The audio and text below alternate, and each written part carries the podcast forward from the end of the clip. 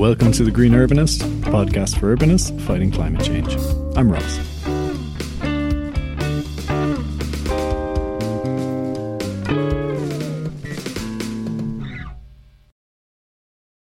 Hello, welcome to part two of this mini series on landscape and urban nature. This episode features an interview with Michael Cowdy of McGregor Coxall. Hi, I'm Mike Cowdy, I'm the UK founding director McGregor Coxall. We discuss two of their Landscape Award nominated projects a research project on biourbanism, and the second, a design code for green infrastructure for a new community in Cambridge. I really enjoyed this conversation. Um, Michael really provides a different way of thinking about cities through their biourbanism concept. And then in the second part about the design code, it's really about applying a lot of that thinking in a practical sense uh, to a, a new master plan that's being developed. So, yeah, enjoy and keep an eye out next week for part three of the series. Fantastic. So you're we're here at the Landscape Institute Awards. You've got two uh, projects up for awards, which is really exciting. One of them is around research around biourbanism. Can you tell us a bit about that? Yeah. So biourbanism is really a call to action where we rethink the model around city. Uh, in, in essence, it's looking at cities as nature and it's kind of identifying the human influence we've had on our natural ecosystem and looking to rebalance that relationship um, between humanity and nature. Um, and we see cities as uh, the primary focus on tackling climate change because 55% of the population are living in cities now. Cities contribute to 75% of the global greenhouse emissions. And so, if we can rethink that model around the city um, design, we can ultimately solve a lot of the problems.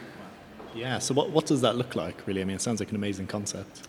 So uh, essentially, we, we've kind of developed up a systems based approach to looking at cities, and those um, systems are kind of dissected into two key um, larger um, system based approaches, and that's the bio, which is the living. So you're looking at citizens, food, waste, water. Um, and landscape, and then you've got the urban systems, which are looking at mobility, energy, um, and uh, technology and so forth. And what, what it's trying to do is essentially create a more balanced outcome um, to a city um, environment, and it's creating accountable decisions that look at the impacts of everything across all of those 10 systems that we've developed. Okay, fascinating. I mean, so what's your um, what's the sort of output of your research if people want to go and, and learn more about it? So obviously we've we've written a book, um, and it's been uh, spearheaded by the owner Adrian McGregor, um, and he spent a lot of time uh, delving into it, um, working closely with the McGregor Coxall team, and it's something that's that really emanated from 2006, um, and it came about through what we called at the time the BioCity Research Studio. Um, and that was looking at kind of um, the kind of challenges and trends that cities are facing. And, and over the past 15, 16 years, we've kind of delved further into that, um, really focused on that research piece and uh, developed up our own biourbanism research laboratory, which has got a number of staff with PhDs, experts in geospatial modeling, computational modeling. Uh, generational modeling and, and narrative design, the whole spectrum of kind of design, but kind of bringing it together under a research piece. And that's allowed us now to build in a lot more intelligence and science into our design outcomes and, and ultimately um, to create design outcomes uh, that are truly responsive to the, to the context. We need very accurate data and we need to understand the science of a place rather than it just being humanistic and driven through the human being um, and the way of thinking. That is so fascinating because it does often feel like design and science are sometimes not working well together in practice. Um, so, what does that look like in terms of when you're bringing in these this this more scientific approach to your projects?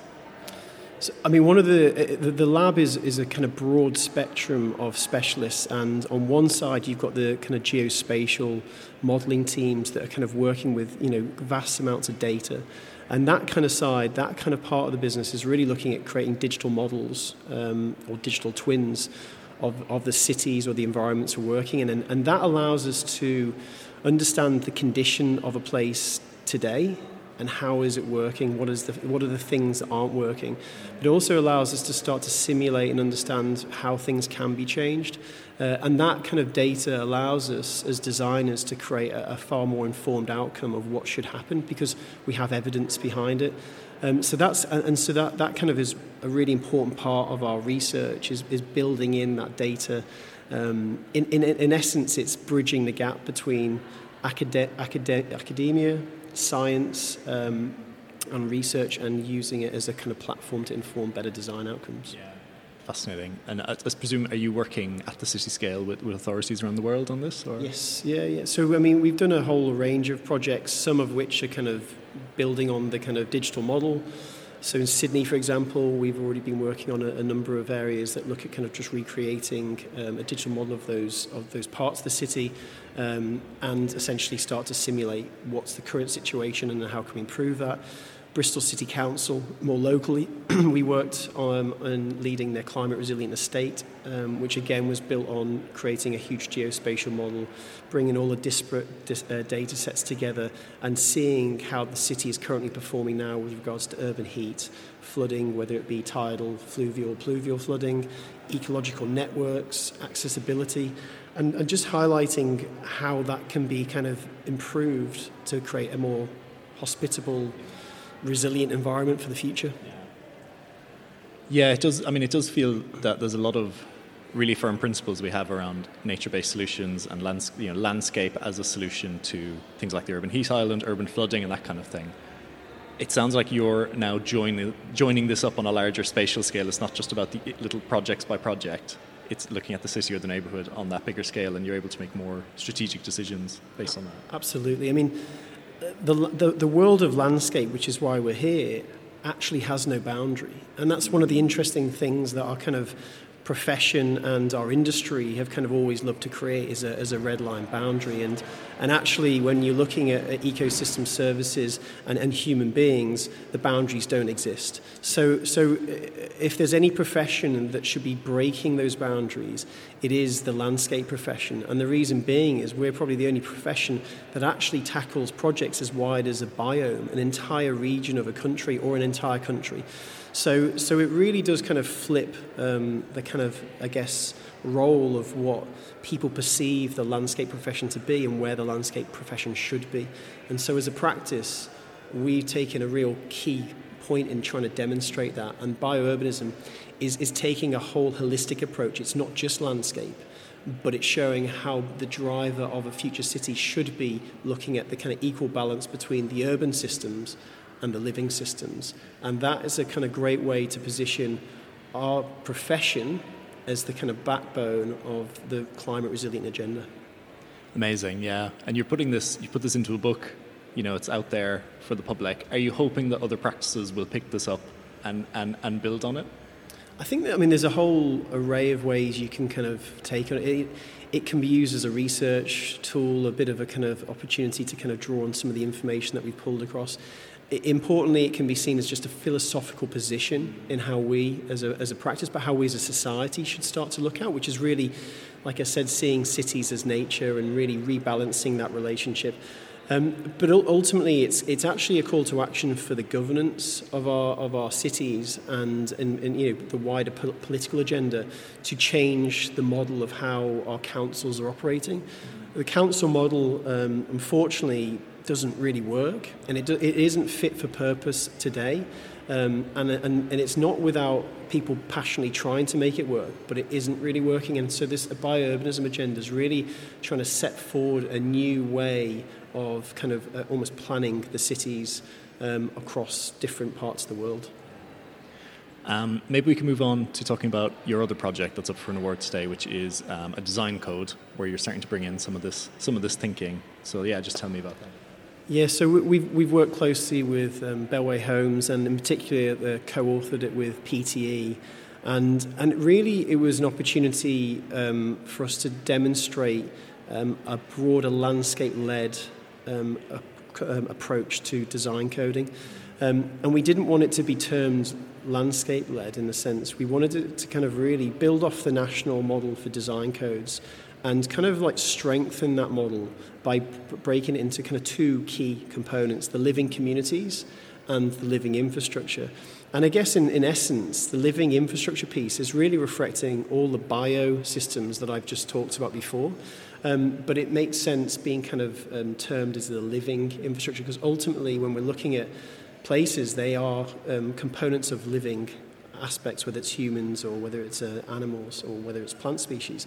But equally, the communities part was really important as well because the buildings and that urban fabric has to work. So, so we drove it with that kind of um, very clear narrative, and it, and it really emphasised that that external realm has to be something that kind of catalyses social health, climate resilience, and, and ultimately sustainable economics, which is really an important part to position this. Is like the we see the value of a place being driven through those kind of living attributes. Because if you, you get those right, then the economic prosperity of a place will only increase and improve.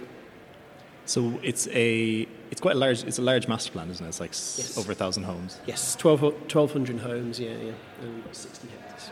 And um, so you're looking really at a master plan and then developing a design code for future phases to come forward.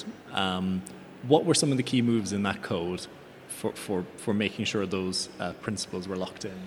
So, I mean, the national, like I said, the National Model of Design Code has 10 systems almost. It's kind of already broken itself down into these 10 attributes, whether they're systems or themes.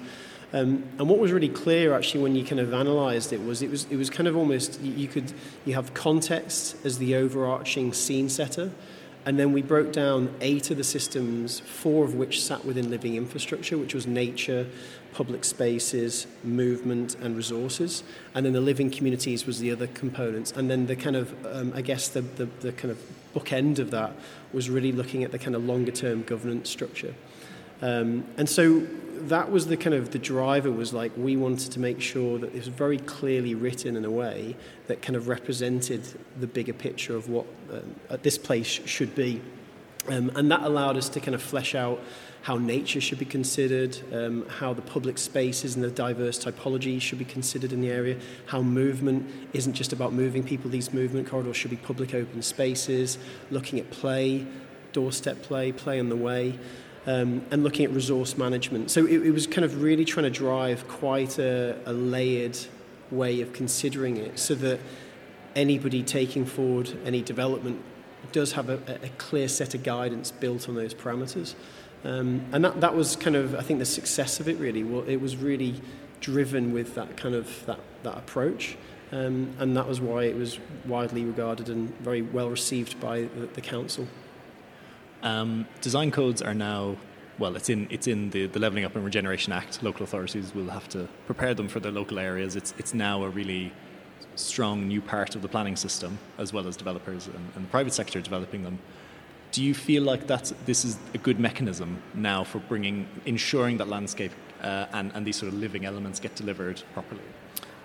For, for us, yeah. I mean, if a design code is done well, hundred percent, it's it, you know it's a really important way to manage longer term development on these sites and make sure that the principles of development are, are clear and set.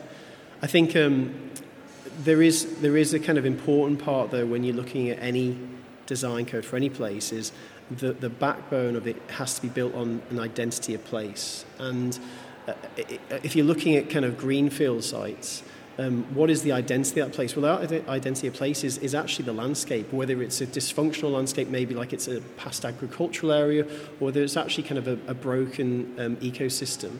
The point is that's the identity. And so for those greenfield sites, actually the driver of anything should be the external, because actually that's what currently exists. The, the urban situation um, is, a, is a kind of different, because we're trying to retrofit the urban estate to work in a different way. So so it's kind of like, I, I think, you know, for us, uh, the, the kind of external realm, the landscape, the living infrastructure is the, is the kind of strategic backbone and skeleton that any project really should be built on. Um, amazing. Any, any just final thoughts or anything else you'd like to say to the listener while you're here? No, I think it's um, I think it's an important point in time for the landscape profession to step up and really kind of voice its kind of key position in this uh, agenda of tackling social health and disparities and, and climate resilience. And, you know, as a practice, we are huge proponents of, of that, that important part of um, design. And I think uh, as a profession, we need to be unified, stand up and represent that because if we do it as a collective, we'll have a far greater impact in the future of making a better place for everyone to live in.